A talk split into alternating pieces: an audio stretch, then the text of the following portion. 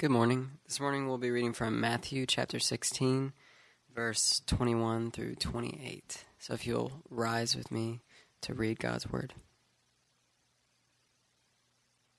From that time, Jesus began to show his disciples that he must go to Jerusalem and suffer many things from the elders and chief priests and scribes, and be killed, and then on the third day be raised. Peter took him aside and began and began to rebuke him, saying, Far be it from you, Lord. This shall never happen to you. But he turned and said to Peter, Get behind me, Satan. You are a hindrance to me. For you are not setting your mind on the things of God, but on the things of man. Then Jesus told his disciples, If anyone would come after me, let him deny himself, take up his cross, and follow me. For whoever would save his life will lose it, but whoever loses his life for my sake will find it. For what will it profit a man if he gains the whole world and forfeits his soul? Or what shall a man give in return for his soul? For the Son of Man is going to come with his angels in the glory of his Father, and then he will repay each person according to what he has done. Truly, I say to you, there are some standing here who will not taste death until they see the Son of Man coming in his kingdom. We're in Matthew 16, 21, as Owen just read for us. Uh, and so um, I'm going to uh, I'm going to pray, and then we're gonna we're gonna jump in. But first, let's let's pray and ask for help before we go in. Lord, we thank you for your word that you've given to us, and God, we thank you that you've brought us here sovereignly to this place and in this moment. Um, and all those things are not done by accident. And so um, you have divinely inspired or brought about this entire moment for us. And so we pray for your spirit to come now and move so that we can benefit from it, Lord. We, I pray for myself, Lord, that your spirit would come and empower me to speak clearly the gospel and um, that everything I say would be helpful and profitable for building up the church, Lord. And I pray for me and all of us that we would be receptive to what you want to say, since um, it, in reality, I'm not speaking at all, but the Spirit is speaking, and that you would, um, as we hear from the Spirit, move all of our hearts to really listen to what He has to say, and after we hear, Lord, move and act and do what the Spirit wants. And so we are absolutely dependent upon you, and we just we declare that and know that with 100% certainty that we need you to come now. So we pray that you would. I pray that you would use your word to illuminate um, our hearts and give us a deep love for the gospel. I pray this in Jesus' name. Amen. So we're in Matthew 16, and just to give us a, a little bit of a brief uh, understanding of what's going on, just in case you've missed last week, because this week really builds on last week. Um, and really, you could even say, since kind of 14, chapter 14 to where we are, the big picture understanding or the big idea of what we've been doing is identity revealed. And Jesus has been revealing himself on who he is in different ways healer and those kinds of things, um, provider. But now, wh- where we are in this particular set of verses, Jesus is revealing himself as the suffering servant, very much as the Isaiah 53 suffering servant. And he's going to explain to them um, in not veiled terms, but explicitly um, that he must go to the cross and die. He, he's revealing to them in explicit terms what is um, the gospel. And so, what I want to do is to give us a little bit of understanding based on uh, really 13 through 20, and that'll help us understand what, what's going on in this particular text we're looking at in 21 through 28. So, uh, last week, whenever we were going really from 1 through 20, Jesus had some conversations with some Pharisees and had seen again that they have coming against him, trying to test him. And then he tells his disciples to stay away from the leaven of the, of the Pharisees and Sadducees or the, the evil teaching that corrupts men. And then after that, he takes them off. You can see in verse 13 of chapter 16. And it says, When Jesus came into the district of Caesarea Philippi. So he had just had the, the Pharisees and the Sadducees in those first set of 12 verses um, kind of come against him. And he realized they're coming against me. And we even know that the scribes had come against him a chapter or so ago. And so he's wanting to get away from all that influence of, of Pharisees, Sadducees, scribes that are always coming against him. And he wants to take his disciples with him. So in verse 13, he takes them out to a, a Gentile area of Caesarea Philippi because it's time now. And I talked about this last week. In verse 21, there's a, a huge kind of literary shift that happens in, in verse 21 where Jesus, uh, a literary hinge is another way to say it. From that time, Jesus began to show his disciples. So um, Matthew is really shifting it there in verse 21 where there's a, a central focus on Jerusalem, the cross, and death for Christ. And so the healings and that part of the ministry is really kind of coming to its close. And now Jesus is saying, I'm going to die now. It's time for me to come and fulfill completely my Father's will and go to the cross. And so, since he knows that's going to be happening in verse 21 and verse 13, he takes his disciples over to Caesarea Philippi, away from the Pharisees and Sadducees, because he knows this next part of the journey, this last part of the journey, is going to be very difficult. Difficult, and he wants to know, are you going to be with me? Are you going to be with me? So he asks, Who do people say that I am? And they say, John the Baptist, etc. And then he looks right at all 12 of them and he goes, But who do y'all say that I am? And Peter, who usually, you know, kind of speaks out, he gets it right in verse 16. He tells them, You are the Christ, the Son of the living God. And we said that that's really important that we understand that if that's who they are, if that's who Jesus is, and we understand this this huge definition that, that Peter says of Jesus. He is the Christ, the Son of the living Christ. Then that changes the way that we live. The way that we define Jesus and understand who Jesus is, it really shapes the way we follow. And so he gets it absolutely right. And so um, Jesus tells Peter, You have it right. And then, right there in verse 18, it says, Upon this rock I will build my church. And so he uses or employs this word ecclesia, the Greek word for the called out ones, the ones that are now going to be gathered together, um, basically the, the redeemed that come together. That's kind of the idea of this ecclesia, the, the called out ones. And he uses that and, and forms that term ecclesia or church now as, as a thing, as an institution, basically his bride. He's going to only do it one more time in Matthew in, eight, in chapter 18. But because he uses that term, we know that there's some things that we can say about the church that are told to us right there. And there's this amazing promise there in verse 18 where he says, I'm going to build my church. So that means we as a church, those who are disciples, have a promise from God that we can absolutely proclaim the gospel to people with such confidence because there's a promise from Jesus that when we do that, he's going to build his church. It's not, I hope he builds his church. Maybe he's going to. He's going to build his church, which gives us as a church confidence to proclaim the gospel to every ends of the nation, as a matter, ends of the world. As a matter of fact, not only does he say he's going to build his church, but he also says the enemy, the gates of hell, shall not prevail against it.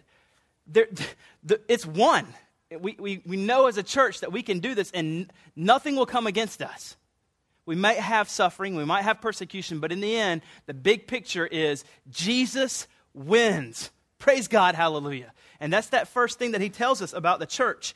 And that really carries us into this second part, which is 21 through 28. So the first thing that we see regarding the church is that we proclaim the gospel conf- confidently. And that moves us into the second part where we see something about the church whiz is that it calls for us to be sacrificially obedient. We must obey Jesus completely, fully, thoroughly, sacrificially. And that's what the second half of, of chapter 16 is really kind of explaining to us based so he's real he's really kind of extending some more of the mission of the church that you need to go proclaim the gospel confidently. And now the second which we're going to be looking at today 21 through 28 is he's calling us for sacrificial obedience. Now, what I want you to see here, um, Mr. ESV has really helped us out because he's given us two little sections and it makes it really nice. And I only have two points. So it's based right there. usually they get it awesome. They do it for us right, and they do here. You can see in 21 through 23, that's the first section. Jesus foretells his death. That's our first section. And then the second section, 24 through 28, is our second part. And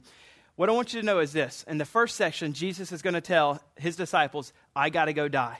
That's what those first three verses are about. And then the next four verses are since I got to die, you got to die.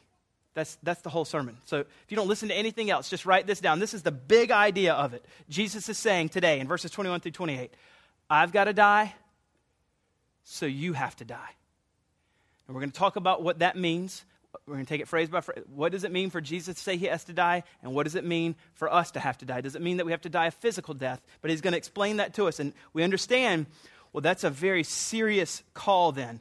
Jesus, when he takes him out to Caesarea Philippi, and he wants to know, who do you say I am? And then he tells them, based on the fact that I've got to die, you've got to die, we can see this serious call that he issues to his 12 disciples, and in turn, continually through his word, that he issues to every single one of us. This is a very serious call that he, he calls us all to. He doesn't just call us to um, kind of be forgiven and do whatever we want, he calls us to death. He calls us to spiritual death, counting our death as his. Um, his death is ours. So that's where we are. And so what I want to do here is. Um, look at the first section and the second section. The first section will be generally pretty fast, and then the, the majority of the talk will be, our sermon will be on that second section. So let's look at 21 through 26, and we can see that, that huge shift, that major uh, narrative hinge that, that Matthew does in 1621. It says, From that time, Jesus began to show his disciples that he must go to Jerusalem. This is explicit language, no longer kind of clouding it, saying he has to die one day and these kinds of things. He's giving them the explicit gospel. Um, reading too much Chandler, um, to show his disciples that he is going to go to Jerusalem. Now, for when he says this Jerusalem, what now we mean by from 1621 for the rest of the book of Matthew, when we see Jerusalem, it is no longer just going to symbolize for us a city. It is going for, G- for Jesus to symbolize a destiny. It is his death.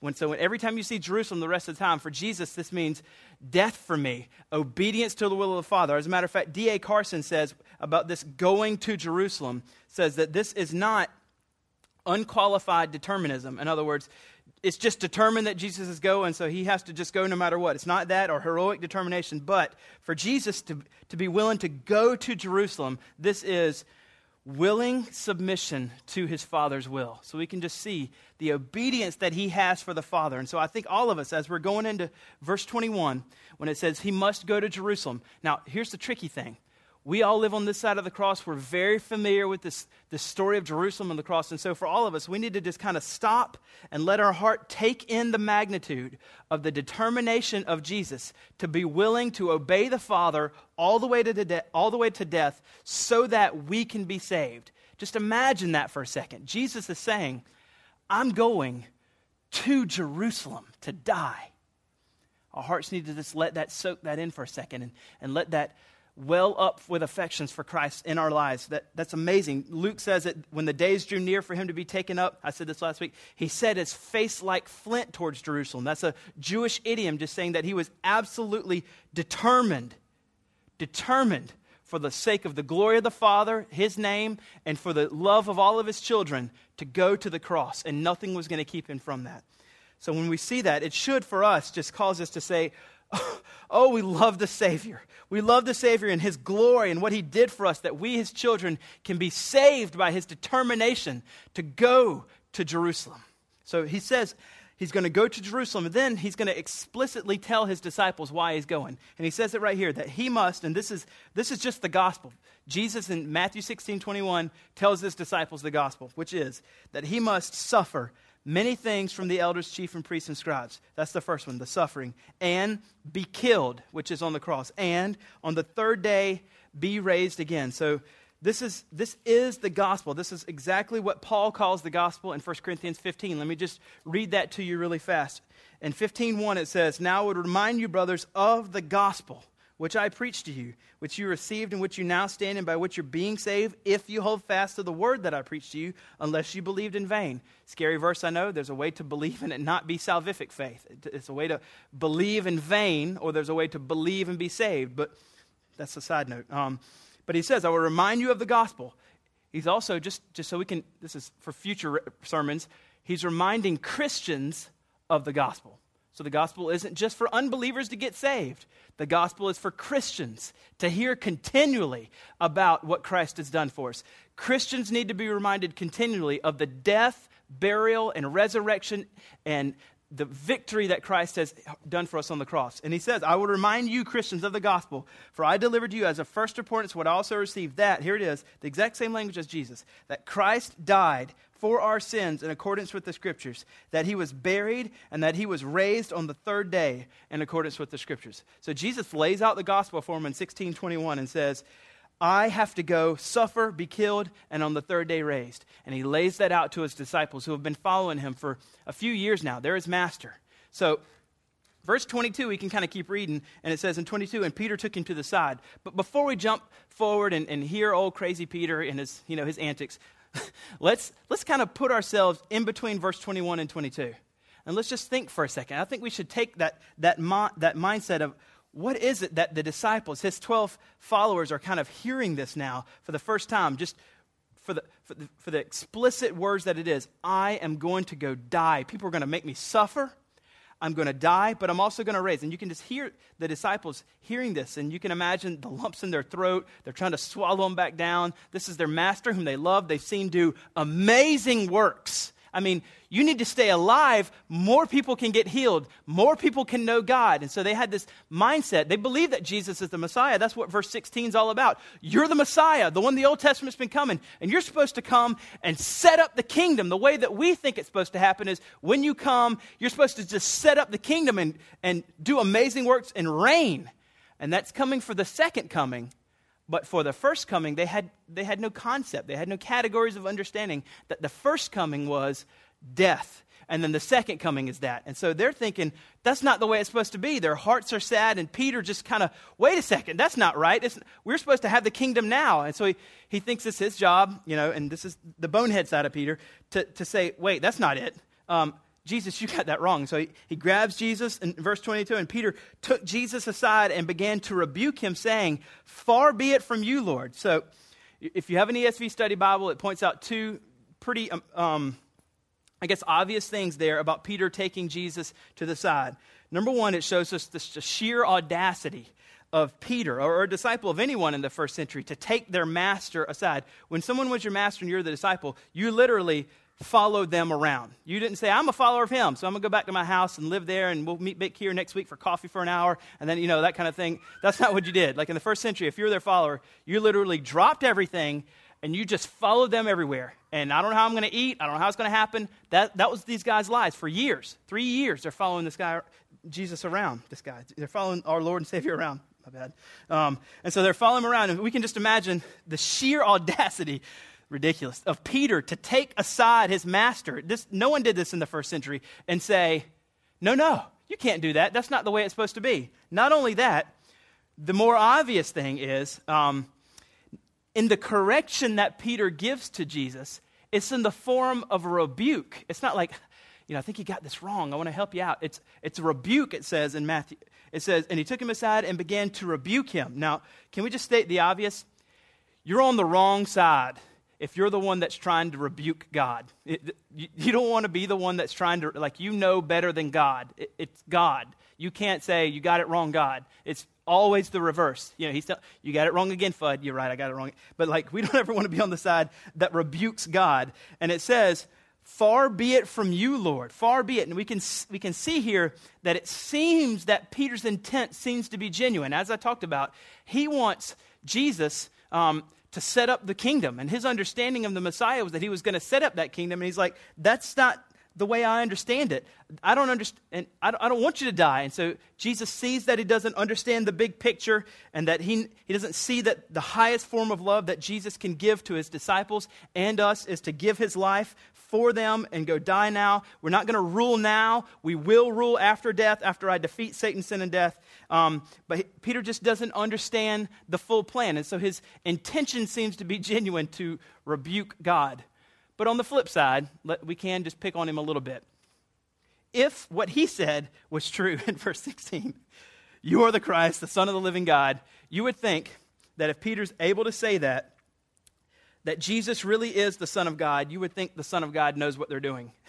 and so if he tells you, I'm going to go die, you would think, okay, you're the Son of God. You know what you're doing. That doesn't, so you shouldn't necessarily take him to the side and begin the rebuke. But um, he does. He does. And so right there in verse 22, he ends it by, Far be it from you, Lord, this will never happen to you. This will never happen to you. But then Jesus addresses Peter, and he says to him, He turned to him and said to Peter, Get behind me, Satan. So again, he's gone from getting everything right in 16 to being called Satan. Not a good day when you rebuke God, you're called Satan. And so he calls him Satan. And then Jesus looks at him and says, You are a hindrance. And this hindrance translated is stumbling block. So for all you Lecrae fans, Peter goes from rock to stumbling block. Like he just, he, he misses out on it big time. I know that was bad. So I, I can't, I've been waiting all week for that. And it just, it just died like right there. didn't even hit, well, the first row, they laughed because no one's there. But, but no one else did. So he, uh, he went from rock to stumbling block. Remember in verse 18, you are the rock? Anyway, all right, I'm going to give it up. He said, Get behind me, Satan. You are a hindrance to me. Now, this is pretty amazing. He looked at, at Peter. He looked at Peter, and the amazing, um, amazing Lord looks at Peter and doesn't say, Get behind me, Peter. He can see that inside the heart of Peter, the actual attempts and workings of Satan to tempt Peter to try to stop Pete, uh, Jesus from going to the cross and dying. Satan is trying to keep Jesus from fulfilling the plans of the Father. This sounds familiar, right? I know all of you have been tracking with us the whole time through Matthew, and you know exactly where we're going right now. That sounds just like Matthew 4. The temptations, we're all there. And so, if you remember back in Matthew 4, those, those three temptations where Jesus tries to tempt uh, Jesus to, to sin, the very last part of the, of, the cha- of the first part of chapter 4, in verse 10 of chapter 4, um, Jesus t- tells him, Be gone, Satan. And so, in the same way that Jesus deals with Satan in chapter 4, ending the temptations, is almost the exact same language. He deals with Satan's workings in Peter when he looks at him and he says, Get behind me, Satan. Or the same thing as 410. Be gone, Satan. You will not stop me from being obedient to the will of the Father and going to the cross and dying for sinners. Beautiful. So, in the rebuke, we still get to see something beautiful the absolute determination, love of Christ for his children, that he would go and die for them. You are a hindrance to me, for you are not, then it says, setting your mind on the things of God, but on the things of man. Man wants to preserve his life. Man wants to keep everything the way it is. Man wants for, for things to be easy and all this kind of stuff. And so that's, that's the thoughts of man. And he said, You're not setting your mind on the things of God, but on the things of man. That's not how it works. I must go and suffer and be killed, but on the third day, rise again. These are the thoughts of God. Set your mind on the things of God. And so, from that first three verses, one of the things that we can see is um, James Boice says this. I forgot to say James Boice said in the first service, but James Boice says this um, based on this first section. He says, Christianity without a cross is worthless. Christianity without a cross is worthless. Without the cross, there is no salvation because there is no Savior. And this is exactly what Satan was trying to keep from happening. He did not want there to be a Savior. And Jesus says, The thoughts of God are that I will be obedient and I will be the Savior of the world. Get behind me, Satan. You will not keep me from doing that. And so that's the first section. Now, the first thing is that Jesus, the big picture there for number one is Jesus tells his disciples that he must die. Jesus tells his disciples that he must die. Now, and sometimes when you've been in Bible study, you've heard people quote verse 24. It's a very familiar text. You hear 24. Then Jesus told disciples, Anyone come after me, let him de- deny himself, take up his cross, and follow me. You've probably, if you spend any time in church, heard verse 24. But I want to submit to you, this is absolutely, I think, true. I want to submit to you that you will miss all the power and all the punch of verse 24 and following if you don't have verse 21 through 23. If you just kind of jump in on 24 and Jesus says, You got to die. We're like, okay, I got to die. But you miss the punch behind it that Jesus is not asking you to do anything that he's not willing to do. You have to have 21 through 23, where he says, I am going to die. And I'm not willing to do anything I'm not asking you to do. I'm going to die. Therefore, Based on that, you must die. So he predicates everything on that first section, which is, I am willing to do this. I am your Savior and your Lord, and I am going to die. And I'm not asking you to do anything I wouldn't do. So because I'm going to die, you must die also. We're going to talk about what that means because we're not talking about physical death. So the second thing is, Jesus tells his disciples, since he must die, they must die. Since he must die, they must die. And we're going to explain that. So let's look at 24. Um, now remember, we're still in chapter 16, and so these are things that Jesus is talking to his disciples. You can see in verse 24, then Jesus told his disciples. Um, but still, since we're using that whole chapter 16 language of church, we know that this is talking to his disciples, but really information for the church, what he expects and desires and wants of the church to do in regard to their following of him. And we know that's true not just to disciples, even though so then Jesus told his disciples, because right after that, if anyone, Jesus told his disciples, if anyone, so this anyone, it really just means any, anyone, it encompasses all. Anybody that would come after me, then you will be my you will be my disciple. So he's extending this to all people here in this if you're in this church right now and you are a believer in Christ, this is not a, I'm hoping you're going to do this because I've done it and I'm really, really hoping you're going to. This is Jesus saying, based on the fact that I died, he's looking at you who are a Christian and saying, you must come and die. You must come and die. And so he says to him in verse 24, if Jesus told his disciples, if anyone would, and then it says this, come after me, come after me.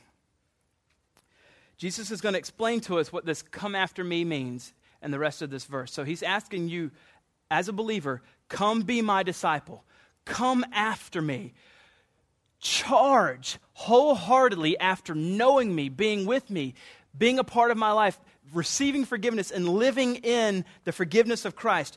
Come after me. And he's going to explain to us in the next three phrases what coming after him means. Look at this in 24. It says, If anyone would come after me, let him, and here are these three things deny himself, take up his cross, and follow me. So I want to unpack those three one at a time. The first one, coming after Jesus or being a disciple of Jesus. Coming after Jesus means first, denying yourself. Denying yourself. Boice, James Boice, talking about denying yourself, says when we think about what it means to deny oneself, we are at once brought to the radical distinction between a God oriented life and a life of unrepentant, self seeking sin. So he says to deny yourself is to orient yourself to either a God focus or a self focus. That's it. So denying myself means I am not going to be self focused, but I'm going to be God focused. God focused. Self seeking is the opposite of self denial. I want to deny myself and not be self seeking, but God seeking. And the problem with self seeking is that it's been the essence of sin from the beginning. Genesis 3 was the moment we all became self seekers. And that's not what he wants. So he's telling us that being a disciple means denying yourself.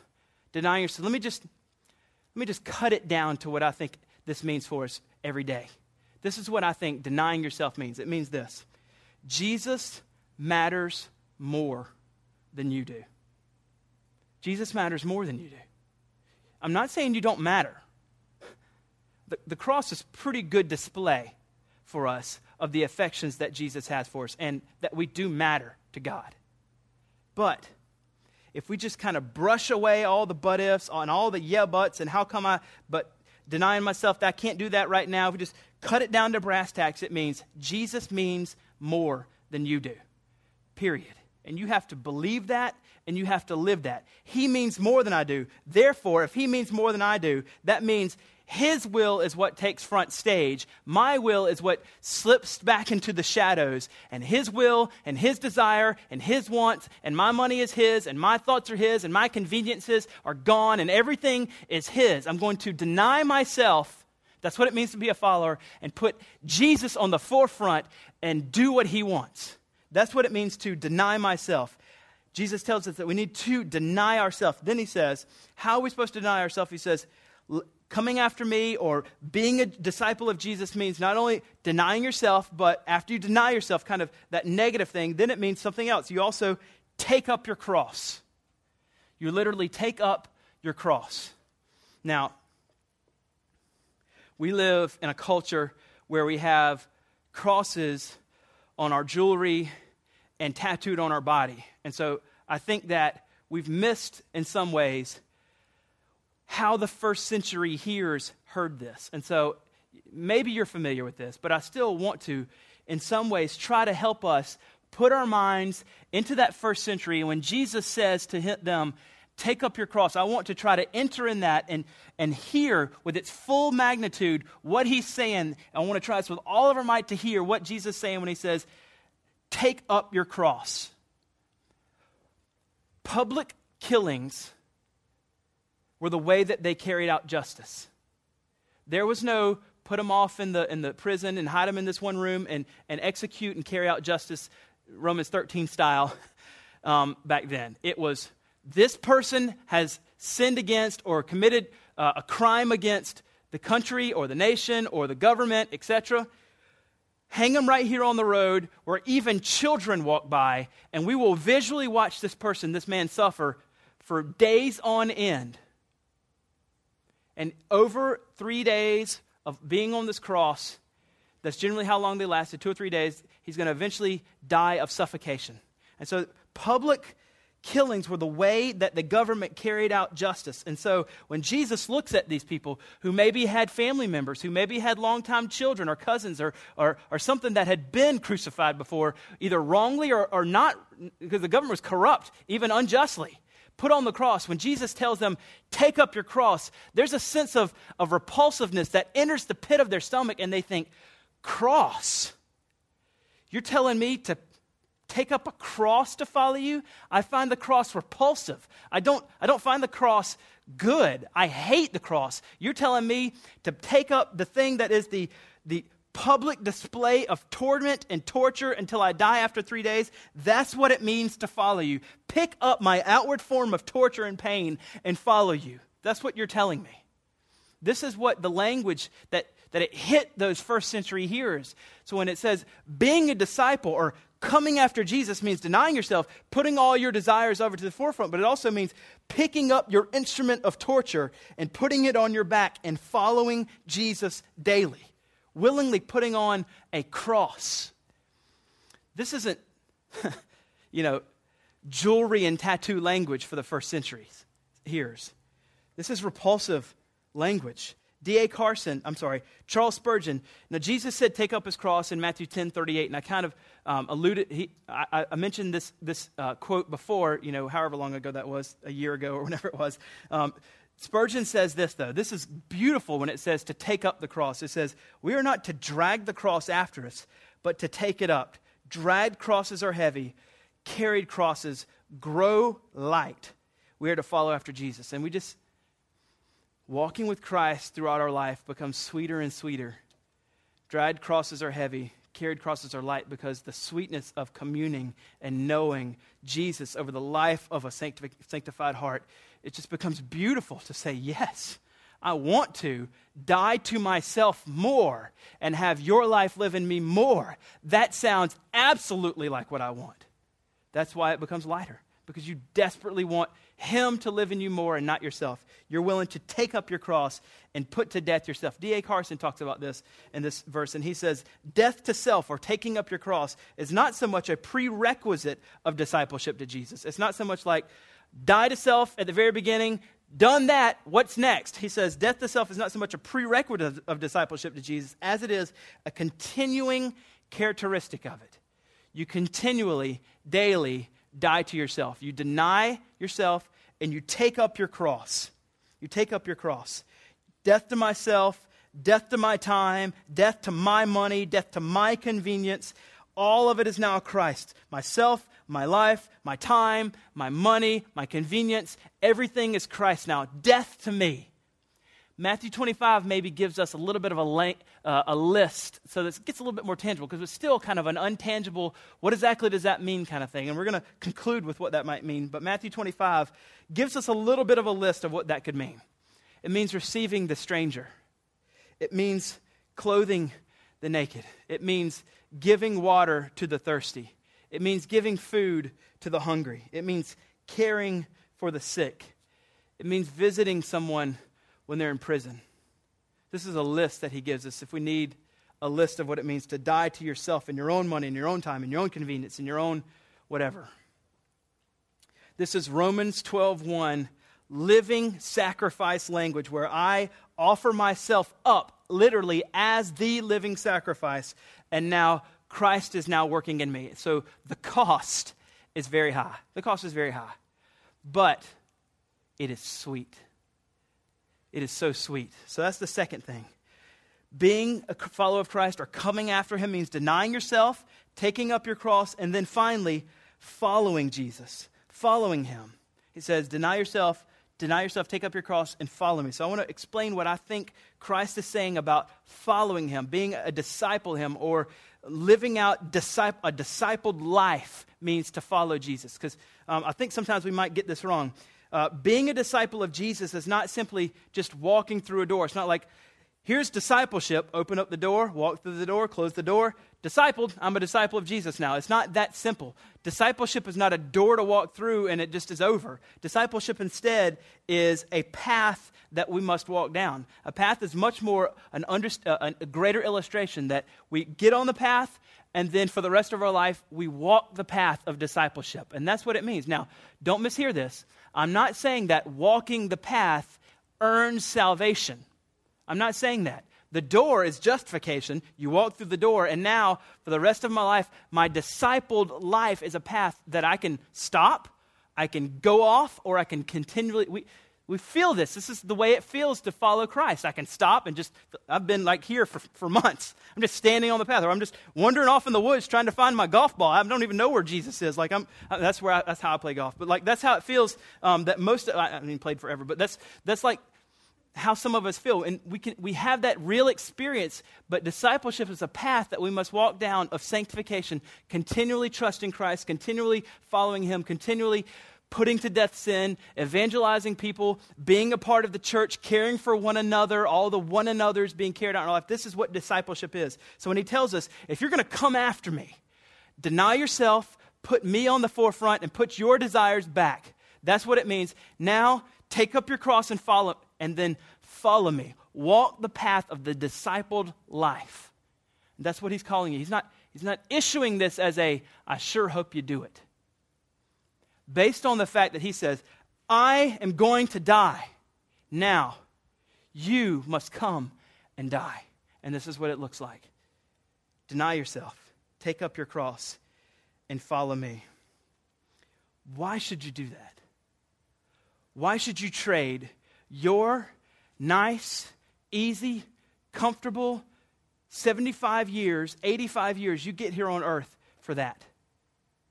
Why should you trade all those things for this? Jesus gives you three reasons here in the text. Three reasons. Now, these aren't the only three, but he gives three. I mean, he's Jesus, right? Awesome reasons. And you can see that we know that that's what he's doing. You can look at 25, 26, 27. Every single one of those verses starts with a for. This is the Greek word gar. This is the, the word for or because, and that just means Whenever you see the word for or, because in the Bible, it means I'm starting an argument. So I've made, I've made a statement in 24. This is what you should do. Why should you do that? For, for, for. Here's three reasons supporting that argument in verse 21. It's, it's constantly how the Bible works. But this is what he says. The reason why, and he's going to give us three great reasons, and I want you to see these reasons. Uh, and there are three different reasons of why you should say, absolutely, I'm going to follow Christ. And the reason why I'm going to do it is because, number one, verse Reason one, verse 25. For whoever would lose his, I'm sorry, for whoever would save his life will lose it, but whoever loses his life for my sake will find it. Oh, Jesus. That's so confusing. Lose and save. What do you say? And he said it twice. Now I'm confused. All right, this is what it means. I get that's how I am whenever I read these things first. Um, but whoever would save his life will lose it. So he's saying you can save your life. Don't misunderstand Jesus. You can save your life. For whoever would save his life, I can save it. But I also, if I try to save my life, I will lose it. So I can save my life for these 75 years. And I have that, it's mine. But if I do that and I just think about this short life I have, then for eternity, I'm going to lose it. But whoever loses his life for my sake, so if I'm going to count this life as a loss and do what he said, that means counting as a loss means I'm going to deny myself, take up my cross, and follow him, and count this life as my loss, very much a Philippians 3 kind of thing, um, then I lose my life for his sake, then I can find it, then I can save it. So the first argument that Jesus tells us is you can lose your life right now. I mean, you can save your life right now, but your saving of your life is only for right now, however long that is. But if you do that, you will not be saved for eternity. So the first argument he makes is you got two choices. You got this little life or eternity, which is forever. The reason why you should follow me, based on those two, which one's the smarter choice? Eternity living forever, being saved, or just this? That's his first argument. Pick, pick which one you think's the best idea. Obviously, that one's better. That's why you should follow me. So he brings out the argument of being saved forever. Really good argument. Pretty powerful. Second one is in verse 26 For what will it profit a man if he gains the whole world and forfeits his life? Or what will, shall a man give in return for his life? Basically, what he's saying here is the first one is you want to live forever or do you want to eternally be condemned? You can save That's kind of the eternal, um, temporal life argument. The second one is just based on your joy. It's just based on your joy and the goodness of God. If you, in this life, think, what are all the great things about this current life? If I just pursue every single riches that, that are here, if I pursue every single pleasure that's possible in this world, and I mean that in a very sinful way, if I can just have everything right here, if he's saying, if you can have everything, all those things, and you accumulate them all around you, is all that for your whole life? Is all that worth your soul? Having all these pleasures here, is that worth all of the pleasures that you'll get to have in Christ forever. Which one do you think's better? And you don't need to test it because somebody's already done that for us. He wrote the book of Ecclesiastes. Solomon's already told us. He actually did that, and he's more rich than we could ever imagine. And he pursued every single worldly pleasure, every form of riches, and he accumulated them all. And at the end of his life, if you read Ecclesiastes, you don't have to do that. You can just read the book and learn from that guy and not make that mistake. He said, I've had it all, and it's all nothing compared to Christ. So, compared to God. So, another way I think Jesus is asking verse 26 is this, and maybe this kind of brings it down for us is this, because you would say, Yeah, I can't even do that, Fudd. So, whatever. That's, yeah, clearly I want that one. So, maybe I can ask it this way. If someone came to you and said, What's the price tag for you not to follow Jesus? They had the means and they could offer you a dollar amount and they could say, you're a follower of Jesus. I'm going to offer you, name the price, and if I give you this amount of money, and they really could do it, tell me what that amount of money would be for you to stop following Jesus. Now, if you're in Christ, I mean, if you love Him, you would obviously say, There is no amount of money. You can offer me a billion dollars, and if you say, I can't live for Jesus, then forget it. And that's admirable. That's exactly way, the way we all should think. But let me ask this question. This is, this is the stinging question that's been penetrating my heart all week. Then why do I already seem to be doing it sometimes for nothing? I seem to be pursuing worldly pleasures and riches, and no one's offering me anything for it. Why do we do that? We don't even get anything from it. This is the question which one's more important to you? Your soul or all these things you can accumulate? Let's say you can accumulate them. Big deal. You die, none of them go with you. That's the second reason. The first one is eternity versus this temporal life. The second one is let's say you get it all. That's not joy. Joy with Christ is forever. Two rock solid reasons to say, Yes, Jesus, I want to come after you. Absolutely. And then he gives us this third one, and I'm just going to say, this is like amazing over the top. Look at it. And it says, here's the third reason why you should follow Jesus. For the Son of Man is going to come with his angels in the glory of, the, of, his Father, and then he will repay each person according to what he has done. Now, when we hear that, my mind at least switches right over to the negative. All the things I've done that are bad, he's going to repay me, repay me, repay me. That's not good news. Okay. I thought that was the case, but all the commentators just went the other direction, the more positive sense. Remember, he's, he's, he's offering out reasons why you should follow him, and he's saying, which one's better? Which one's more joyful? And I think it's just a much more positive reason. What he's saying is, if you follow me, this is very much a, a Matthew 5 12 kind of language. Let me read that to you. It says, Rejoice and be glad, for your reward is great in heaven, for so they persecuted the prophets. So this repay language in 10, whatever we are, 16, I don't know, verse 1627, 1627, that repay language is very much the same kind of language as 512, reward. So let's, let's think of it that way, because I think this is actually what he's saying. Remember, this is an argument why you should follow him. And he don't want to scare you and to say, well, that scares me. I don't want to have all repayment. I think he's actually going on the other side, which is, for the Son of Man is going to come with his angels in the glory, and then he will reward each person according to what he's done. Well, that's a really good reason then to follow after him. Like if I made that deal with you, if I said, you can do a whole bunch of stuff for me and I'm going to reward you for everything that you've done to me, do a whole bunch of good stuff, you're going to say, wait a second, he's a pastor, he doesn't have, he's got four kids. He certainly can't reward me very well. That doesn't sound like a good deal. If he's saying, I'm going to reward you, no thanks, Fudd, not taking up that deal. But that's not, I mean, it's not some mere man saying, I'm, this is Jesus, this is God. He has all the resources available. And if he doesn't have, he can just create more. He can just create, create resources. And he's saying, if you will do, I will repay you and reward you of all the things you've ever done for me. Well, that's a good promise. Now, don't mistake me and think this is just turning into some huge man centered thing. Well, then that means it's all about me and he's going to lift me high and say, everybody, look at him. Reward for him. That's not what we're talking about because we know, we know that this means rewards for me are, are things that, that still glorify Christ, therefore his glory, not our own. That's the way we live our lives as believers. But this is a great reason to say, okay, well, if I'm going to come after him, if I'm going to be a disciple him, deny myself, take him across and follow him, eternity versus this life, yes.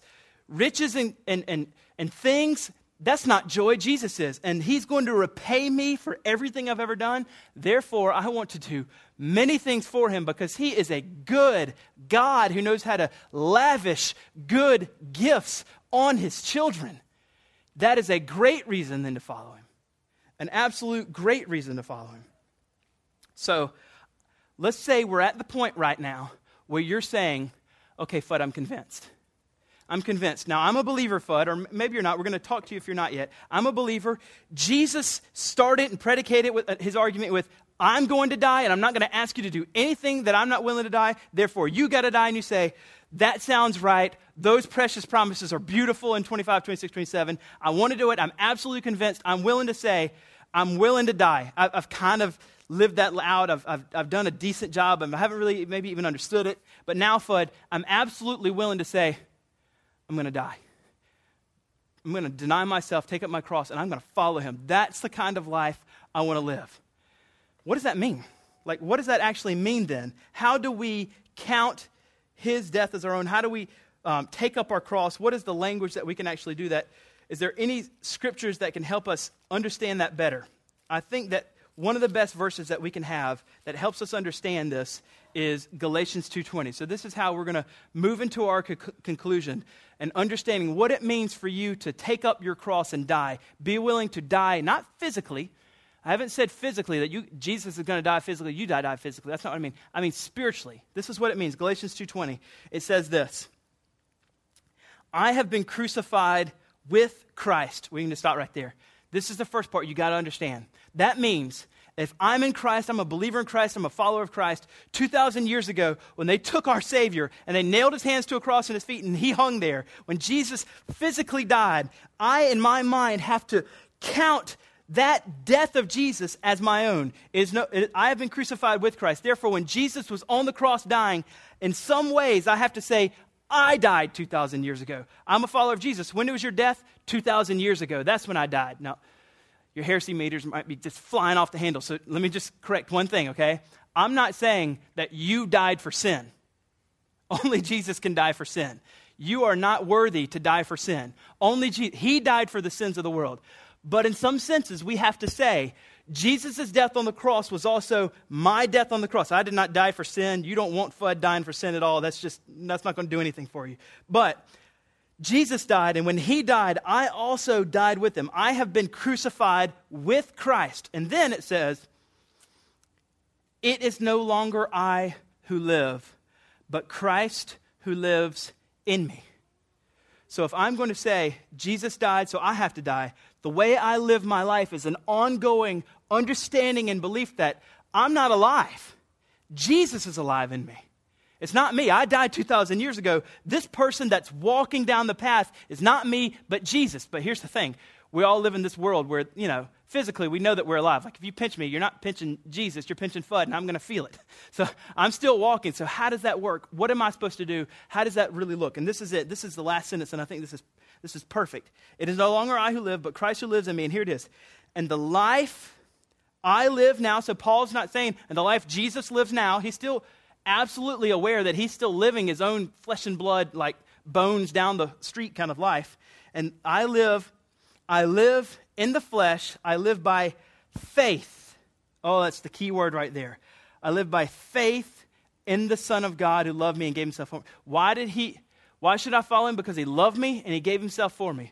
So this life I live where I am counting myself dead, putting on my cross, the way that physically lived out is by an ongoing active trust in Jesus.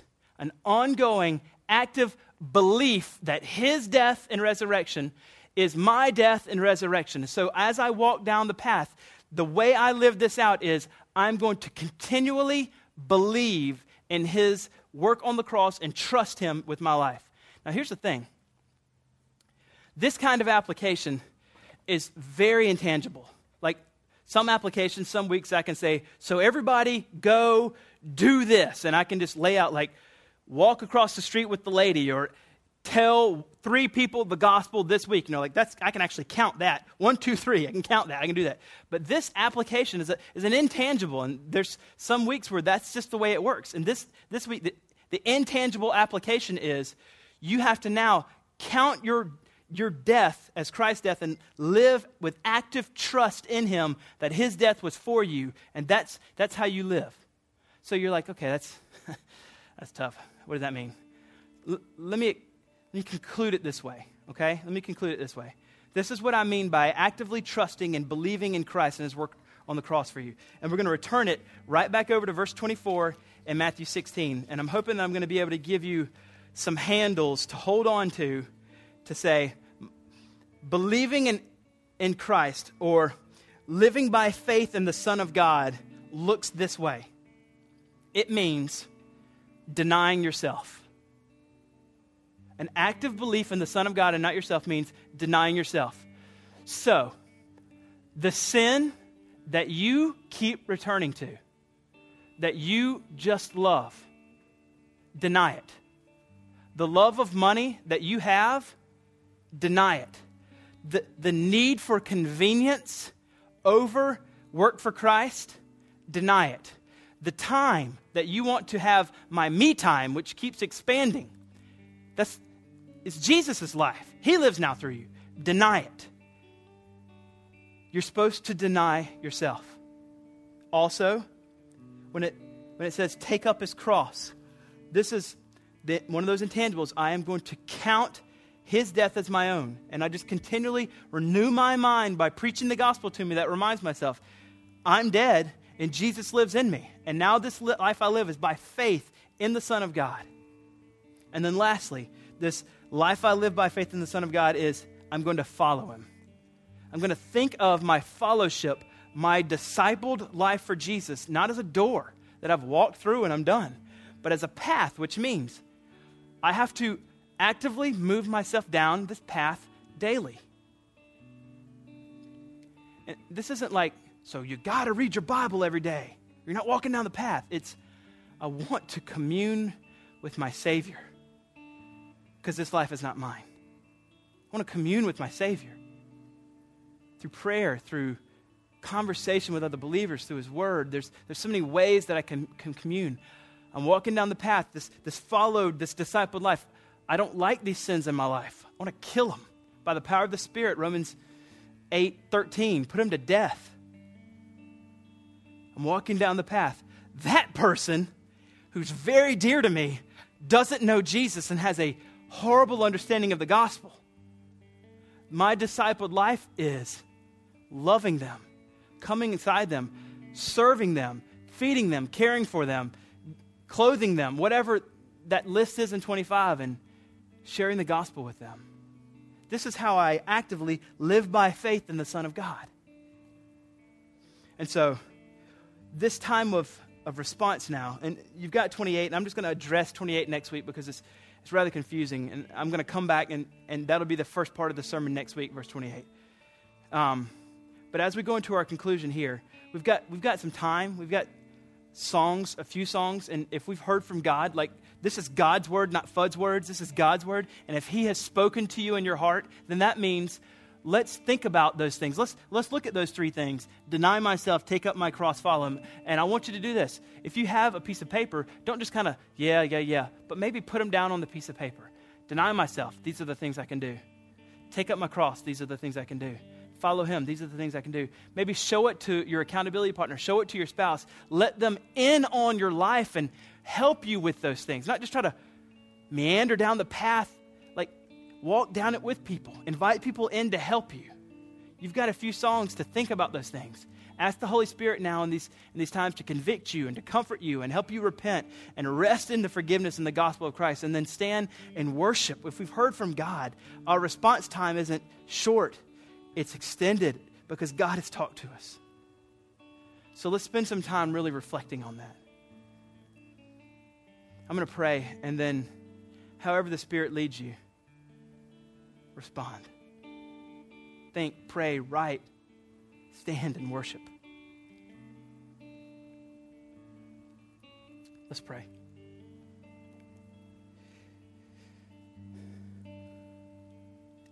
Lord, you willingly died. You willingly went to the cross. And therefore, based on that, you're asking us to do essentially the same. To say, I am crucified with Christ, and no, I no longer live. I want to live by faith in the Son of God. You're asking us to come after you, to be your disciple, to deny ourselves, take up our cross, and follow you. And there, there are these reasons and great other, many great reasons to do this, Lord. So I pray for myself and I pray for my friends as we've heard from your word that we would really think on what that means in our life. Think on what it means to live a life of faith in the Son of God and write those things down and let the Holy Spirit come and move and work. And as we repent and confess and worship and thank you for those things that you've shown us, we would stand and give you the glory. Be with us now in our time of worship and response, God. Holy Spirit, have your way. Have your way. We pray this in Jesus' name. Amen.